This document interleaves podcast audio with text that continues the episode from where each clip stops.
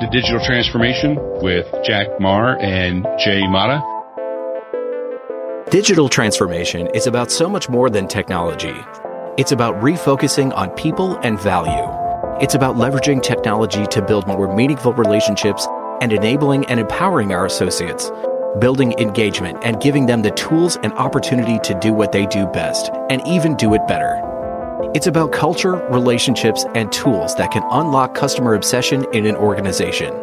It drives innovation and responsiveness that propels your organization and delights your stakeholders, creating and building relationships founded on value, creation, and delivery.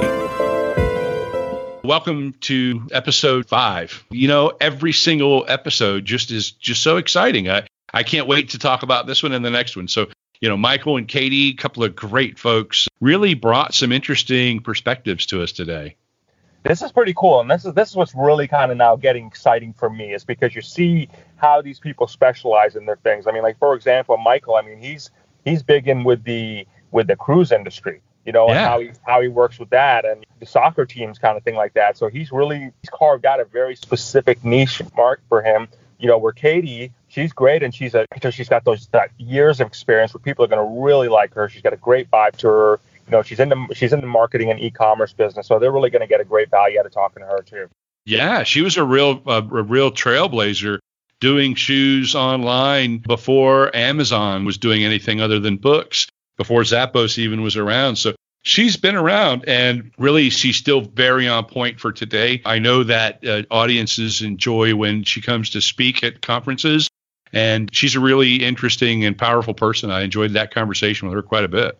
Yeah, we're going to enjoy both of them, and they're both very well spoken. Again, they're both entertaining, and they got some great stories. and And I think that everybody's just going to really, again, just like our previous episodes, you're just going to learn about what people are doing in your industry and your workforce, and how they're how they're creating value and you know what are their specific niches and you know how they're becoming successful in their business. So that's pretty cool to see that. I, I know because we ask a lot of that same theme of questions with them is you know who do you who do you work with? And you know what do you do? Are you on the sales side? Are you on the operation side? And you know you really kind of find out how these people are fitting into this world of digital transformation. Absolutely. We're going to also hear from a couple of sponsors. Andrew Kingery is going to be back with a couple of his 20 laws of value creation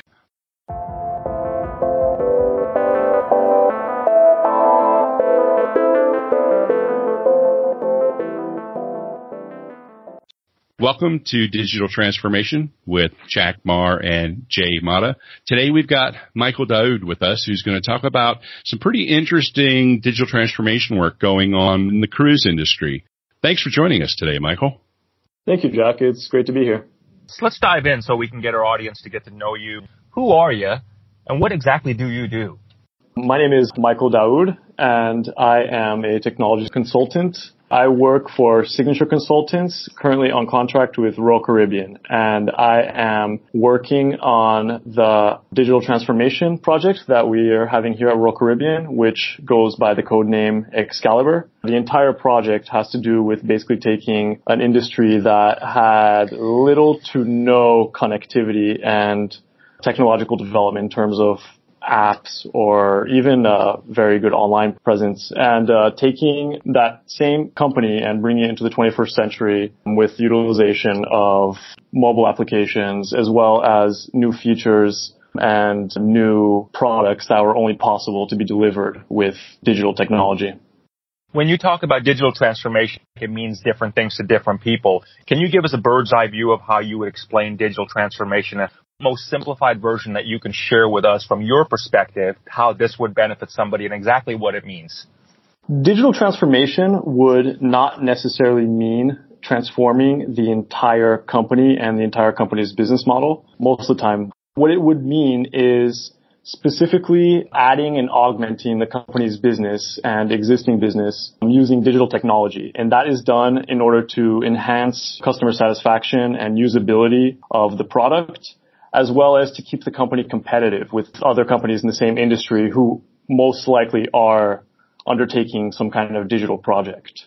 Um, for Royal Caribbean, what that means is getting the website and the application into a place where it is comparable to not just an app within the travel industry, but an app that is used every day, such as Uber Eats or DoorDash or any kind of app where any kind of mass market app. Got it. Okay. So your particular role in this project or in any other project, do you generally do the front line, basically acquiring the client first and then, or do you do more of the back office part of it, which is, okay, once the client's already procured, if you would, then do you take a look at saying, okay, now we set up the infrastructure for that? Personally, for me, I have done both, but right now I'm working on the back end of that. Okay. Okay. And so as far as though with new clients and things like that, if they say, okay, well, you know, I love Michael, I like how he sounds and, you know, want to do that, you'd also be able to talk to them and be able to share with them the value of it too. Definitely, definitely. Um, and there's so much value in any kind of digital transformation. And I've done that in other industries such as real estate. It's something that needs to be done and a lot of people are falling behind. And the more you fall behind, the more work it is to get in front. So, Michael, let's talk a little bit about what you're doing with Royal Caribbean right now. I mean, certainly digital and cruise feel like they might be in very different worlds. What is that intersection and why are they doing this and what do they hope to gain? There are multiple intersections. There are some intersections that are purely practical and there are some that are fun purely practical would be, I don't know if you know anything about the, the way a cruise works, but once you're aboard the cruise, there are a plethora of activities on board that you can do from trivia to game shows, as well as uh, shows that they have in a theater. And one of them is purely practical, which you look at the activities that are going on during the day on your phone on an application, which previously it was only a paper as well as being able to book shore excursions while you're on the ship from your phone and being able to chat with suite mates without even having any outside internet connection. And we have some that are, you know, totally new and things that could not be possible without digital technology. That would be like, we have a bring me a drink feature, which customers will be able to order drinks directly to wherever they're located on the ship. Could be by the pool, they could be at the casino playing blackjack. They'll press order me a drink and their account will be charged or they will be given a drink based on their drink pass, which allows you unlimited drinks. But yes, the point is they're able to purchase and have drinks delivered to them to wherever they are on the ship. And this would not be possible without digital transformation and uh, mobile application. Wonder if we should get that app in our show, Jack. You know, you should. You should. So when I think about Royal Caribbean, and we're big fans of the cruise industry, I think of someone that's really more on the luxury end of the spectrum around services. Is yeah. that part of this? Is this part of differentiating themselves from other cruise organizations or is this a catch up? And is it just an app or does it go deeper than that? Wow, that's a, that's a big question. Where to start?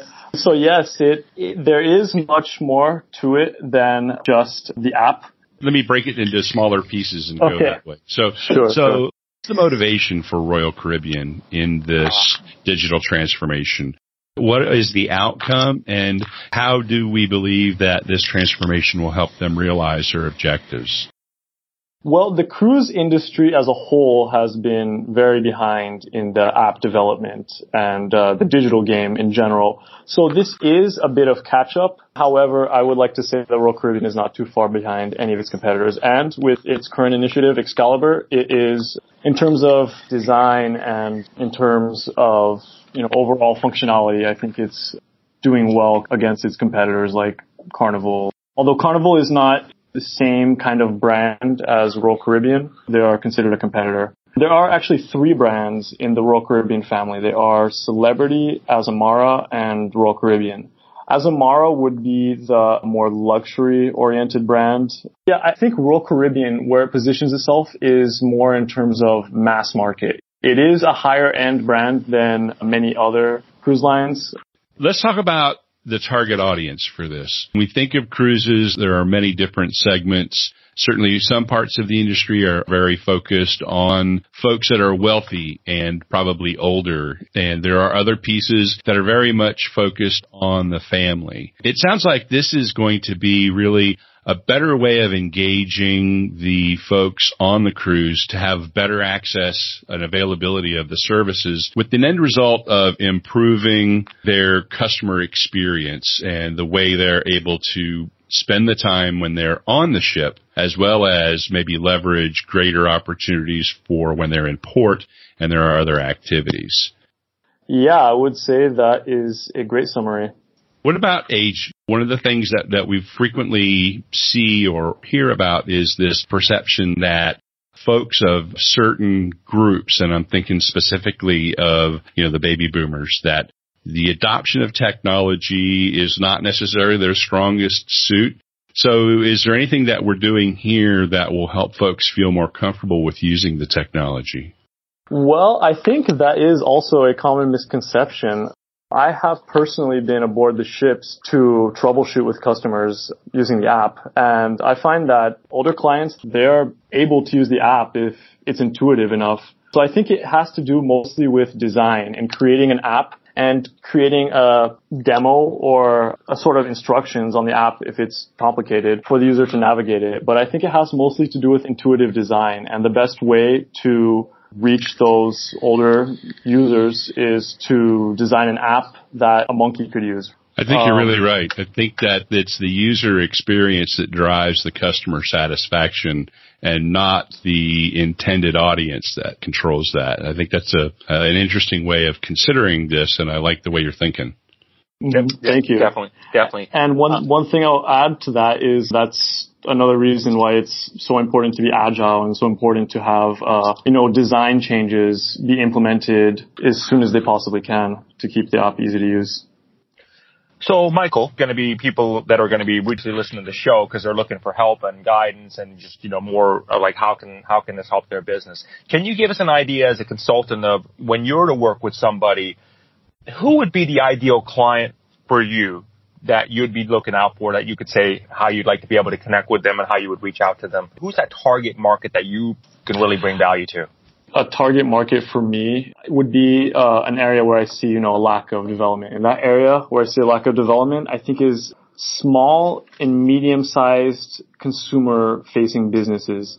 I see, for example, arcades or bowling alleys. I see they could make a few very small additions to their uh, technology suite that would not be extremely cost intensive and they could add a lot of value to their customer experience. For example, just using a mobile app. That sounds great. So how would mm-hmm. folks find you, Michael, aside from the links that are going to be in the uh, podcast notes? Well, I have a website, michaeldaoud.com. They will be able to find my contact information there and they can reach out to me. That sounds great. Thank you very mm-hmm. much for sharing with us today, Michael. Really appreciate you joining us and helping us walk through how businesses that may not have a real apparent need can leverage this technology for better customer satisfaction. Yeah, of course. It was, it was great. Thank you so much for inviting me. Yeah, you're quite welcome. You are quite welcome, my friend.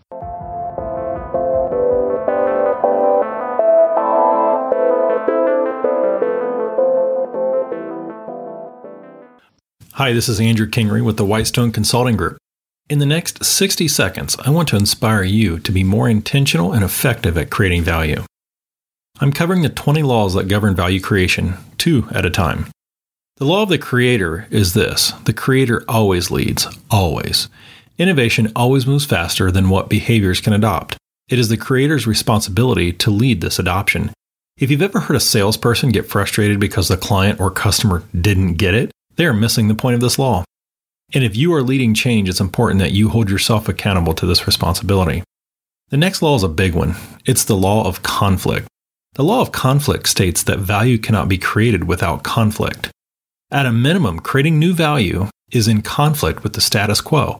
If you don't consider yourself great at handling conflict or prefer to avoid it altogether, I guarantee it's preventing you from creating value. I'm Andrew Kingery, and this is Two Laws of Value Creation in 60 Seconds. If you want to learn more, head over to valuepractitioner.com.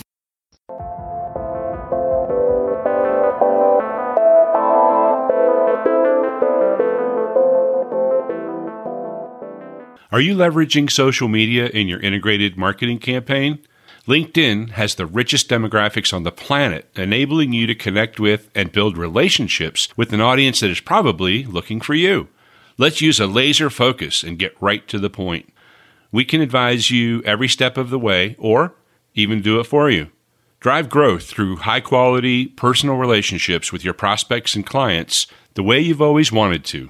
You can find us at standingonshouldersmedia.us or click on the link in the show notes below.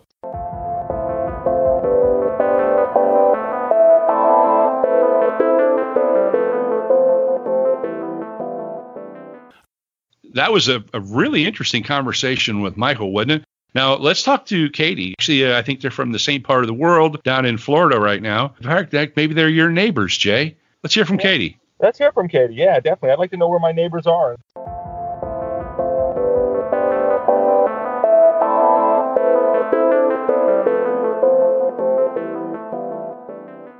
Welcome to Digital Transformation with Jack Marr and Jay Mata. Today we have Catherine Kerrigan joining us from Southern Florida. Welcome, Catherine. Thanks. Thanks for having me. Yeah, you're quite welcome. So can you give us the bird's eye view, who you are and what do you exactly do? Of course.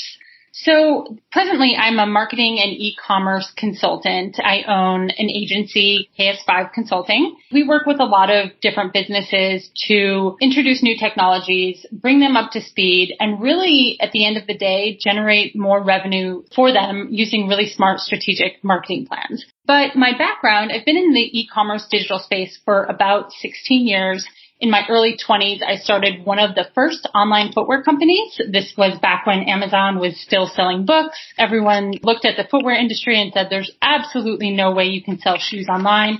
And I don't know if it was part youthful indiscretion of being my 20s or just having that confidence of knowing and seeing what was to come in e-commerce. I knew it would happen. I knew that's how people would purchase and get data using Google. I just knew of the power. I just believed in it and quickly grew our dot com business literally on a shoestring budget. Went out there and ended up selling it about 10 years later. We had full distribution at the retail level, wholesale level, and as well as our dot com business. But a lot of what we did was at the very beginning stages of email. There were no email programs. There was no SMS. There was no real path because it was all so new. And that was the really exciting part where we could be a small company and be agile and be able to adapt to email programs. And if that worked, then we would send out more emails and other strategies, whether it was digital advertising and using old school banner ads, right? So it was really nice to be that small of a business and test the waters without spending too much money and then pulling back if it didn't work or just putting the pedal to the metal and going through with those channels that did work. So before we get into what you're currently doing right now and your new life since you've grown up, let's call it, right? exactly. Is, I want to, you know, for those entrepreneurs listening in, when you started your e-commerce business, if, you, if we can get a little guidance from you on that piece of it, did you actually buy product and ship or did you actually different wholesalers? So what was that process like? Because I know a lot of people are getting into that or still getting into that a lot today with like ClickFunnels and other types of marketing methods. How did you do it? Did you go to different vendors and say, I'd like to sell your agreement and they would drop ship it for you? Or did you actually buy inventory or a combination of the above? So it ended up being a combination of all of that in addition to we went a step further. So I'm very artistic by nature, very creative, and I started sketching shoes. What I wanted in footwear was not available.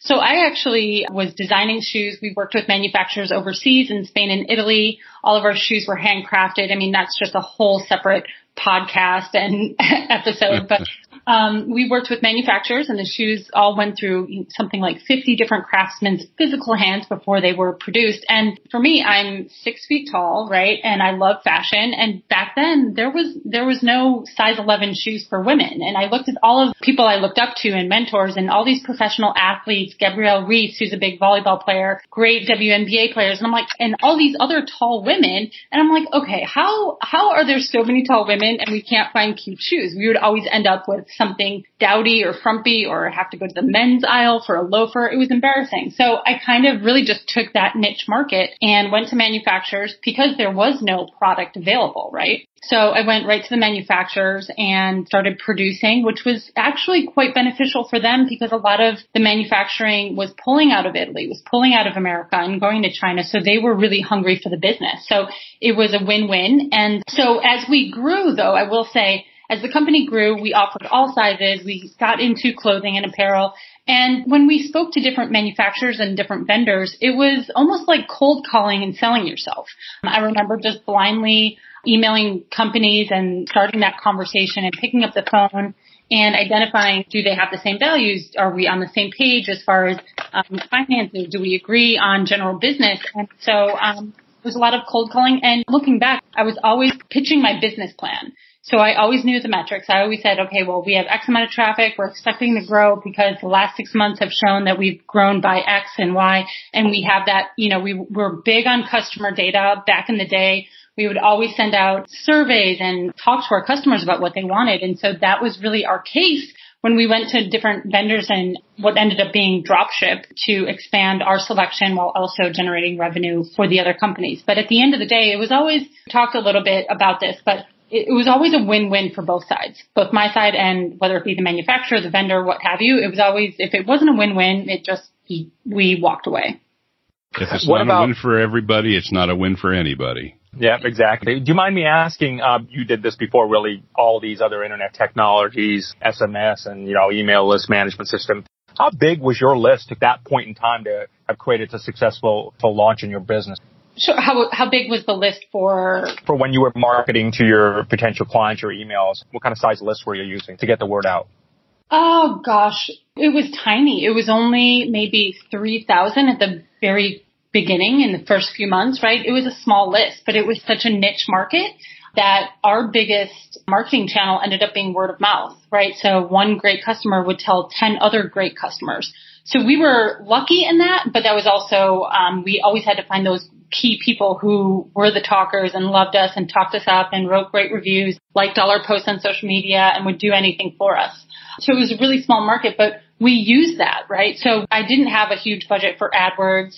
I didn't have a lot of budget for advertising and whatnot because in retail, a lot of your uh, dollars go to inventory. So we would do anything to foster our customers. We would have photo shoots where our favorite five customers would come in, we'd dress up, we'd have hair and makeup done, and I ended up giving them big portraits of that photo shoot and a lot of them still have them in their homes and I still have it in my office. You know, that was one of our very many marketing channels was just loving our customers because they loved us.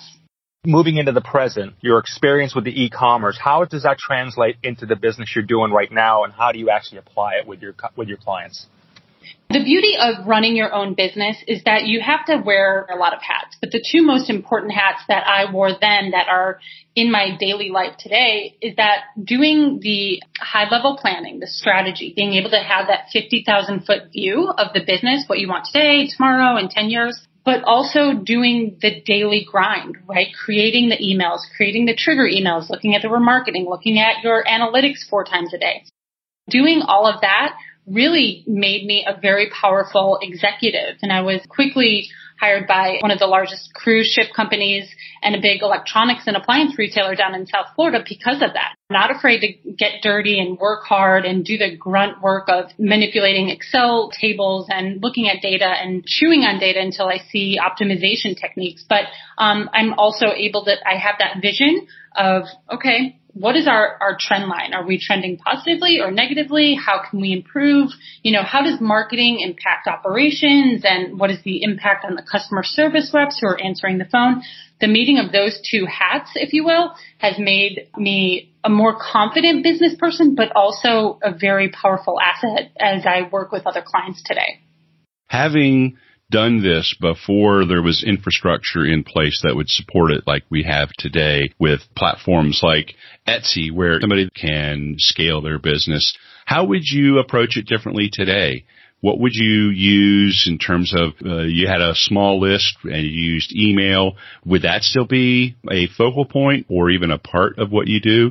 And think about the approaches and capabilities that we have today. And, you know, what would you think would be the best entry point for folks that would want to bring you on, be prepared to do and, and you could help them through? Absolutely. Yeah. So I look at the marketing channels that are available today, and we talked a little bit about this. When I started the dot com and it was strictly e-commerce, there was no Shopify, there was no WooCommerce or WordPress, there was no Magento. And so we had to invest almost definitely more than 50K in just what you could whip up together today in one month's time for less than $500 or $1,000, right? And, and literally that technology came out a year after we paid off our e-commerce infrastructure. Of course. So yeah. I, everything's a blessing, but that, that one was a hard one to swallow. So, but get, getting back to your question, marketing channels like email, absolutely. And you have to be smart. I think the biggest thing is that business owners today or decision makers today have to be really cognizant of who their customers are, what their company is all about, because what works for one company may not work for another, right? So in the retail world, yes, spreading content through email, uh, transactional emails, thank you emails, welcome emails, whatever that is, they typically work, but you have to have the right content. And it goes back to the old adage of marketing is all about hitting the right consumer with the right message at the right time. And now in the last 10 years, we add another element to that, and that's hitting them on the right device, right? So absolutely, if, I were to start a similar company today, for sure we would be utilizing email, we would be utilizing AdWords, we would be utilizing digital, and then um, a lot of grassroots as well. And I think as decision makers, it's so easy to get attracted to quote unquote the latest technology or the newest Instagram advertising or whatever that is. And there's so many case studies and every new software company has a case study about why they're successful. That, That's great. And you can probably learn from that. I think the, the lens that you need to put on it as a decision maker is, okay, but does that is that relatable to my customer? Is that relatable to the structure of my business? Do I have the manpower for that? Is our master data structured in a similar way?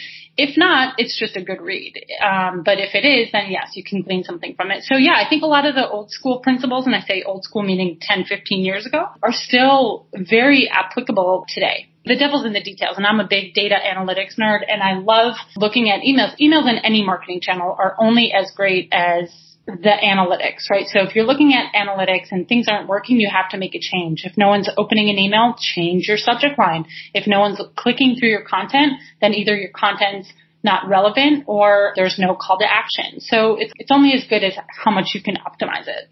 You're also on the speaking circuit and I know you get out there. What do you share with the audiences when you're out there? Is it more about like along the lines of what we're discussing today? It is. Some of it also is sharing my mistakes, right? I think as a small business owner, you want to test the waters. You want to advertise in this magazine or in this medium or with this company or hire a consultant. And sometimes we had to make a lot of mistakes until we kind of learned what was the right path. And, and in my speaking and engagements, I just love sharing both the wins and the losses because I think you learn so much from failures and, and not making the right decision. And that's nice because everyone can relate to that. Business owners are always on the fence of sometimes they wake up in the morning and they say, okay, I need to generate X amount of dollars in, in the next 30 days. How do I do that? Right. And I think talking to other business owners and learning mistakes that others have made and listening is kind of a way to circumvent that or at least let them rethink through a decision, whether it be a technology play or changing up and adding a new email program or SMS technology or Facebook advertising or Pinterest or whatever. So, you know, learning and sharing, we're human beings and I think we live off of stories. That's how we relate to one another. And I think it's just a just sharing of knowledge and information and I get inspired by them and I think it's vice versa, which is also again a great win-win. You hit so many great notes on that around sharing and being transparent uh, especially of sharing the mistakes that you made, the lessons that you've learned and helping folks avoid those. Way too often, those presentations that we see at conferences and speakers, it's all roses and sunshine and it's like, wow, okay, that's great, but what I really need is I need to learn some of those tough lessons and ideally not when it's costing me money. So I, I just think that's great. And I, I appreciate you sharing that. Now, in terms of folks that want you to come and speak, what's the best way for them to get a hold of you? The best way is to just visit our website. It's the letter K S the number five consulting.com or find me on LinkedIn, Catherine Kerrigan and I'll I'll get in touch with you. Just tell me what you need, what you're looking for. I can speak on a variety of topics, whether it's operations or whatnot, or just general inspiration. And I have a great niche within that small business entrepreneur startup crowd that loves that just inspiring shoestring budget story, which is so great. But yeah, those are the two best ways to get a hold of me. And I think the the one element that I, I never want to leave without sharing is that entrepreneurs and small business owners have that extra gut feel, that element to them that makes them open up the business, that makes them sign a business loan. They believe in something, right? They can see, they can have a vision for something. And I definitely challenge and encourage all the people that I speak to to follow that. I think that's that extra thing that, you know, that X factor that we have as entrepreneurs. We see something, we believe in something, we feel it, and we feel it so hard, like so with so much passion that we have to follow through with it. And I'll share one quick story. So I remember being 22 years old, sitting in front of an old school, older white gentleman banker, right? And I was applying for a bank loan. So I had my business plan. It was all, it was all straight. And he said to me, so you're going to go find manufacturers to manufacture your shoes on a website called Alibaba. And he, he looked at me like I could have been just bananas, right? and I remember thinking, okay, on my business plan, everything was locked down. It was perfect. But the way he looked at me made me really nervous. I was like, oh no, wait, is, and Alibaba was not what Alibaba is today, right? It was just a really basic website with a handful of manufacturers in a handful of countries. And so I, I, I thought to myself, oh God, oh God. And I said, yes, that's how I'm going to do it. And I just confidently took it and ran with it and secured the business loan. But I remember second guessing myself because he looked at me like, like I had, you know, three eyeballs and the whole gamut, but it ended up being great. And I think that's that intuition that is at the core. Oh, that's a great well, story. With, yeah, at least with three eyes, you stood out. So you separated, you separated yourself from the pack, right? Exactly. Yeah, that's great. We really appreciate you spending some time with us today, Catherine, and look forward to uh, seeing you up on the big stage under the lights. Okay, perfect. Thank you both. I appreciate the uh, the exchange. This was great. Yeah, Thank you. Appreciate it. Thank you. Yeah, you're quite welcome.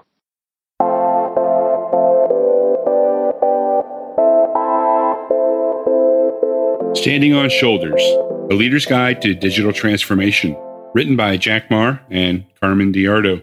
On behalf of everyone who tries to improve the business outcomes of the technology work we do every day, I applaud the efforts taken and the writing of this book so others can replicate their amazing outcomes. This book fulfills the promise of documenting their journeys and lessons learned and showing how the promise of creating world class technology organizations can be within the reach of everyone. Gene Kim, Get your copy of Standing on Shoulders, A Leader's Guide to Digital Transformation at Amazon.com or at Barnes & Noble or at your favorite bookseller.